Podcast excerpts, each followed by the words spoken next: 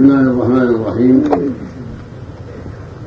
الحمد لله رب العالمين والعاقبة للمتقين والصلاة والسلام على عبده ورسوله وخليله وأمينه على وحيه نبينا وإمامنا وسيدنا محمد بن عبد الله وعلى آله وأصحابه ومن سلك سبيله واهتدى بهداه إلى يوم الدين أما بعد أيها الإخوة بالله لقد سمعنا جميعا هذه الندوة المباركة التي تولاها صاحب الفضيلة الشيخ محمد بن حسن الدريعي والشيخ عبد العليم إبراهيم العسكر فيما يتعلق بوسائل الإعلام ومصالحها وأخطارها واضرارها ولقد احسن وأفاد وبين ما يجب أن تكون عليه هذه الوسائل وما يجب أن تطهر منه وما يجب أن تتولى علاجه. فجزاهم الله خيرا وزادنا وإياكم وإياهما علما وهدى وتوفيقا. ونفعنا جميعا بما سمعنا بما علمنا. ولا ريب أن الامر كما قال الشيخان وسائل الإعلام خطيرة جدا وهي أسلحة ذات حدين إن وجهت إلى الخير وعمرت بالخير وولي فيها الخير نفعت العالم وإن كان الأمر الآخر ضرت العالم. وهي الآن فيها كذا وكذا. فيها الشر كثير وخير قليل. وخطرها بلا شك عظيم. والواجب على ولاة الأمور في كل مكان وعلى المصلحين من العلماء والأخيار أن يعنوا بها. وأن يبذلوا المستطاع لإصلاحها من جهات كثيرة كما سمعتم. فهناك إصلاح من جهة تضييق الأوقات وعدم التوسع في الوقت.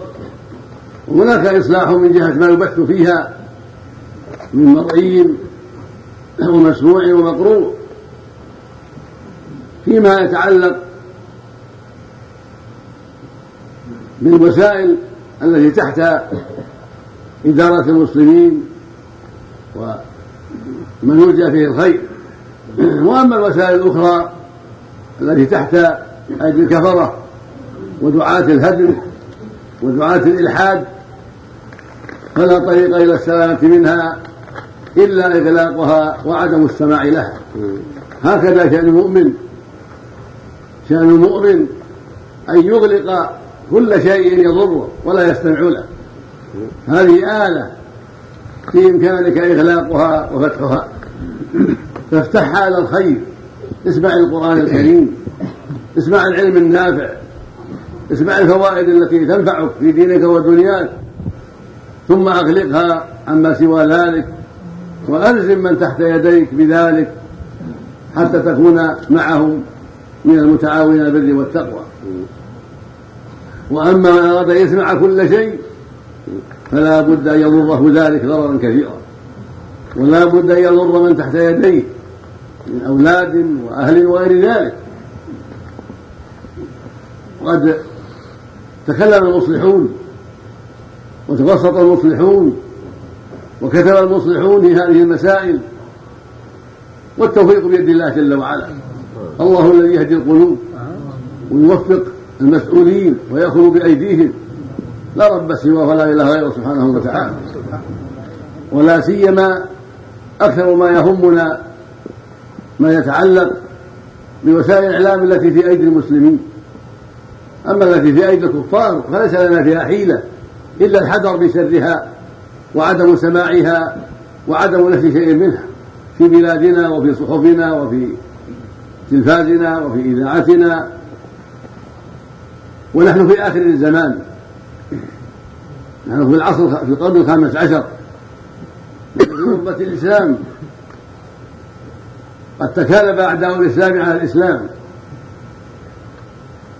وبذلوا كل ما يستطيعون لتشويه سمعة الإسلام والكذب على الإسلام وعلى نبي الإسلام.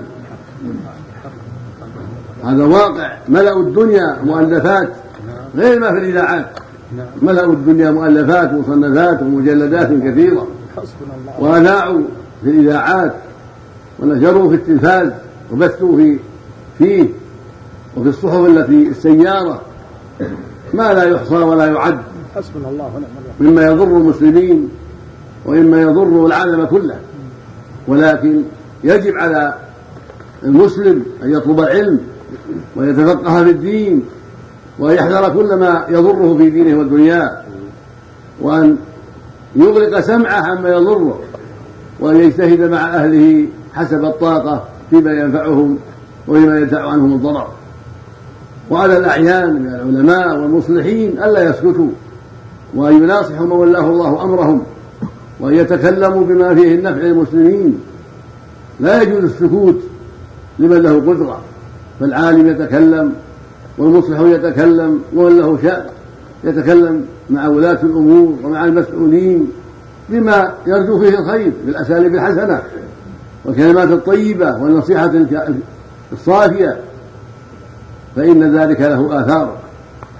أما السكوت أن يسمع ويسكت فليس هذا من شأن أهل العلم والإيمان وليس هذا من شأن أهل الإصلاح. بل على طالب العلم إذا سمع ما يضر المسلمين ولا سيما في إذاعة بلاده في مثل هذه البلاد التي بحمد الله فيها الخير الكثير. وولاة الأمر يصرون لمن ينصح ويسأل الله يوفقهم بالعمل يجب التكاتف ويجب التعاون على أهل العلم أن يرفعوا لولاة الأمور ما يسمعون من الأخطاء ويبلغونهم أنهم سمعوا كذا وسمعوا كذا. وأن هذا لا يجوز وأن هذا منكر وأن هذا يضر المسلمين. فإذا رفع هذا ورفع هذا ورفع هذا وكتب هذا ونصح هذا تجمعت الأمور الطيبة وتجمع الكلام الطيب وصارت له الآثار الصالحة. فإن هذه الأمور يتولاها أناس أكثرهم جهلة وأكثرهم مغرضون وأكثرهم لا علم عنده وأكثرهم إنما يهمه المادة. وأكثرهم يرتاح للفساد ولا يرتاح للصلاح. يرتاح لإقبال الزنا والفواحش والخمور ولا يرتاح لقال الله قال رسوله فلا بد من فرح هؤلاء والكتابة عن هؤلاء وأن يقال فلان يصلح وفلان لا يصلح. على كل من علم ذلك ممن له رغبة في الخير ومحبة للخير أن يكتب. لمن يظن أن عنده فائدة في هذا يكتب ويقول سمعت كذا. ورأيت كذا وفلان يصلح وفلان لا يصلح حتى يحصل التعاون في إزالة الأشرار وإبعاد الأشرار وإبقاء الأخيار. فإن زيدا قد يكون عنده علم والآخر ما عنده علم وعمر يكون عنده علم بكذا.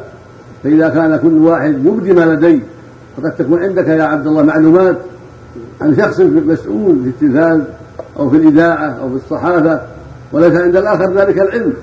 فينبغي لمن كانت عنده معلومات عن مفسد أن يرفع عنها وعن مصلح أن يرفع عنه للتثبيت والشكر له على عمله الطيب. والمفسد يسعى في إبعاده والغلطان ينبه. فإذا عاد إلى غلط وتعمد الغلط سعي في إزالته وإبعاده. هكذا يجب التعاون. يجب التعاون بين العلماء والأخيار والمصلحين والأمراء وكل من وعلى كل من له أدنى قدرة. هكذا يكون التناصح والتعاون. يقول الله عز وجل وتعاونوا على البر والتقوى ولا تعاونوا على الإثم والعدوان. ويقول سبحانه والعصر إن الإنسان لفي خسر إلا الذين آمنوا وعملوا الصالحات وتواصوا بالحق وتواصوا بالصبر. لولا التواصي فيما وسائل وسائل الإعلام وفي غير ذلك. وسائل الإعلام إذا أريد إصلاحها صلحت. إذا توجهت الهمة العالية إلى إصلاحها أصلحها الله. ولكن المصيبة عدم التوجه إلى هذا الأمر وعدم القصد له وعدم الإرادة له فكيف يصلح وهو لم لم يرد إصلاحه؟ وإرادة الإصلاح تحتاج إلى عناية وإلى توجيه وإلى تكاتف وتعاون حتى يزال المفسدون وحتى يبقى المصلحون وحتى توجد البرامج الصالحة النافعة في الدين والدنيا. البرامج ليس من اللازم أن تكون في الصلاة وفي الحج دائما أو في الصيام دائما أو في كذا دائما. تكون منوعة. البرامج ممكن تنويعها. هذا في الصلاة هذا في المعاملات هذا في مسائل دنيوية تنفع الناس هذا في الطب هذا في الأدب هذا في كذا هذا في التأليف هذا في كذا هذا في كذا. فإذا نوعت البرامج فيما يتعلق بالنفع الديني والدنيوي أخذت الوقت. وغنى الله بها عن الفساد والغنى والشر. المقصود من هذا كله أيها الإخوة أن الواجب على أهل العلم والإيمان وعلى كل من له قدرة أن يبذل كلمة أن يبذل وسعة. وأن لا يقول جرى كذا ويسكت. يكون جرى أو يعمل. يتصل بفلان وفلان بالعالم الفلاني والمسؤول الفلاني والأمير الفلاني. مشافهة. أو كتابة فيقول سمعت كذا ورأيت كذا والواجب كذا والواجب كذا وينصح ويوصي ويتقي الله. إن قبل منه فالحمد لله وهذا هو المطلوب وإن لم يقبل فقد أدم عليه. ولا يكون مرة ولا عشر ولا عشر ولا مئة يبتل يستمر يستمر دائما حتى يموت يستمر دائما حتى يموت. ويرفع ويكتب ويسعى في الإصلاح ولا ييأس. أهل الباطل ما يئسوا النصارى ما يئسوا الشيوعيون ما يئسوا دعاة الهدم ما يئسوا باطل باطلين مستمرين في الهدم مستمرين في الفساد والشر ما تعيبوا. فلا يجوز لأهل الإصلاح والدعوة إلى الله والمحبين للصلاح والإصلاح. لا يجوز لهم أن يتعبوا في هذا وأن يملوا ويكسلوا ويأسوا. بل يجب أن يستمروا أبدا. يجب أن يستمروا ما داموا أحياء. يجب أن يسعوا في الإصلاح بكل وسيلة. مع ولاة الأمر ومع كل من يظنون أن له أثرا أو تأثيرا. حتى يحصل التكاتف يحصل التعاون. إذا كنت علمت أنت هذا الخطأ من فلان والآخرون ما علموا كيف يقومون؟ فإذا بلغته ربما ساعدوك ربما قاموا. وهكذا الآخر وهكذا الآخر وهكذا الآخر. فيجب التعاون ويجب فضح المجرم. ونصيحة الذي ليس له عادة إذا أخطأ ينصح حتى لا يعود لخطأه. فإذا عرف أنه يعود وأنه يكابر ولا يبالي سعي في إزالته وإبعاده. الحبل هذا اللي تعرفون الحبل. إذا مر على الحجر مرات أثر في الحجر. أثر. خطوط في الحجر والحجر يابس. فالنصائح والكلام مع ولاة الأمور ومع المسؤولين والتكرار في مصالح المسلمين وفي هداية المسلمين وإبعادهم عن الشر له آثاره العظيمة وله منفعته العظيمة وله عواقبه الحميدة. فلا ينبغي لنا أبدا لا ينبغي للمؤمن ولا ينبغي طالب العلم ولا ينبغي للمصلح ولا ينبغي لكل مسؤول أن يمل من الإصلاح أو يتعب من التوجيه أو يكسل أو ييأس. الله يقول ولا تيأسوا من روح الله. لا يجوز اليأس فالقنوط من رحمة الله واليأس من أكبر الكبائر. فيجب الحذر من ذلك. وأنتم تعلمون كلكم تعلمون أن هذه الوسائل خطيرة جدا وأن أسلحة خطيرة تحمل السب الزعاف إلا في القليل منها ولا سيما غالب الإذاعات وغالب الوسائل. ووسائل هذه البلاد فيها شر وخير فيجب أن يعالج الشر يجب أن يعالج الشر فإن هذا التلفاز وهذه الإذاعة هذه الإذاعة كلتاهما داخلتان في البيوت على النساء والمخدرات وعلى المريض وعلى كل أحد.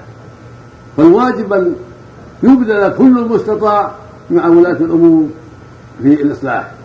ولا يقال هذا على فلان فقط أو على فلان أو على فلان لا هذا على الأمة كلها ولا سيما الأعيان والمعروفون والمسؤولون وأهل العلم والمسؤول من غير أهل العلم.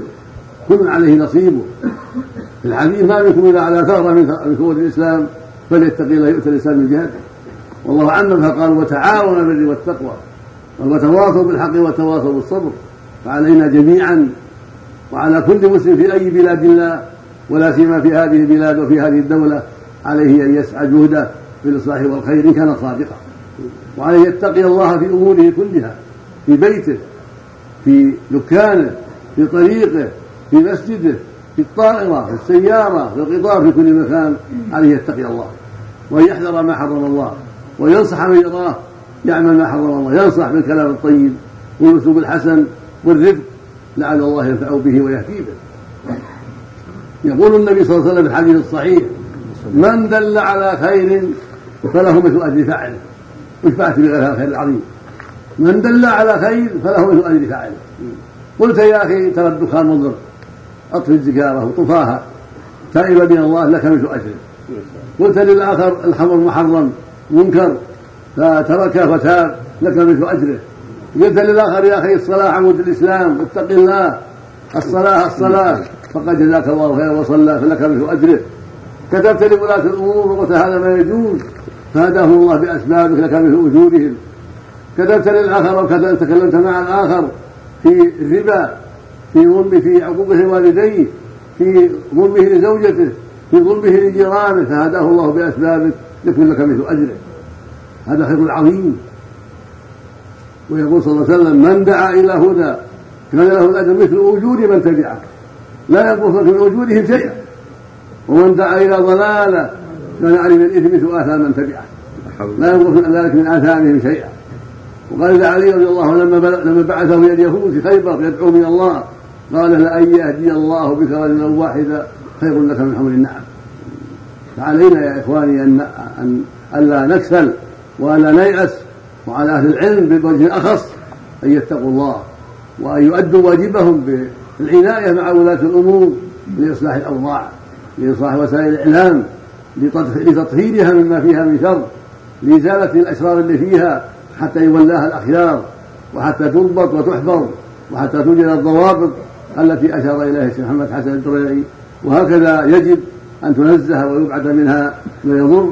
هكذا يجب على المؤمنين أن يتعاونوا وأن يتناصحوا وأن يتكاتفوا في كل مكان. وهكذا في مسائل في وسائل الإعلام في الدول الإسلامية الأخرى. هذه أيضا على أهل العلم فيها وعلى المصلحين فيها أن يقوموا باللازم. وعلى أهل العلم أن يبذلوا وسعهم معهم ويتناصحوا بالمكاتبات والتعاون والتناصح. حتى يكون للجميع نشاط ملموس في قصد الإصلاح. ثم ماذا لو سجن الإنسان لو سجن وش يضره سجن من هو أفضل من الأنبياء والصالحين. لو سجن واحد أو اثنين أو عشرة أو مئة رجالة دولته في في إصلاح وفي خير ما يضره ذلك. يرفعه الله درجات ولا يضره ذلك. وهكذا لو تكلم عليه أو رأى شيئا يسوءه ما يضره. ما دام في الله وفي سبيل الله؟ فهو على خير عظيم. له قدوة بالأنبياء والمرسلين والدعاة الصالحين قبله. نسأل الله لنا ولكم الهداية والتوفيق. نسأل الله أن يوفق ولاة أمرنا لكل ما فيه صلاح العباد والبلاد وأن يرزقهم الناصحين الموجهين وإلى على الخير وأن يزيل عنهم كل سوء وأن يبعد عنهم دعاة الباطل وموظف السوء وأن يرزقهم البطانة الصالحة والموظفين الصالحين وأن يصلح قلوبهم وأعمالهم وأن يعينهم على كل خير كذلك نسأل الله لجميع ولاة المسلمين في كل مكان. نسأل الله لهم التوفيق والهداية وصلاح البطانة وأن يعينهم على إظهار الحق وإنفاذه وعلى إصلاح الأوضاع وعلى ترك كل ما يحب الله ورسوله. إنه سميع قريب وصلى الله وسلم على نبينا محمد وعلى آله وصحبه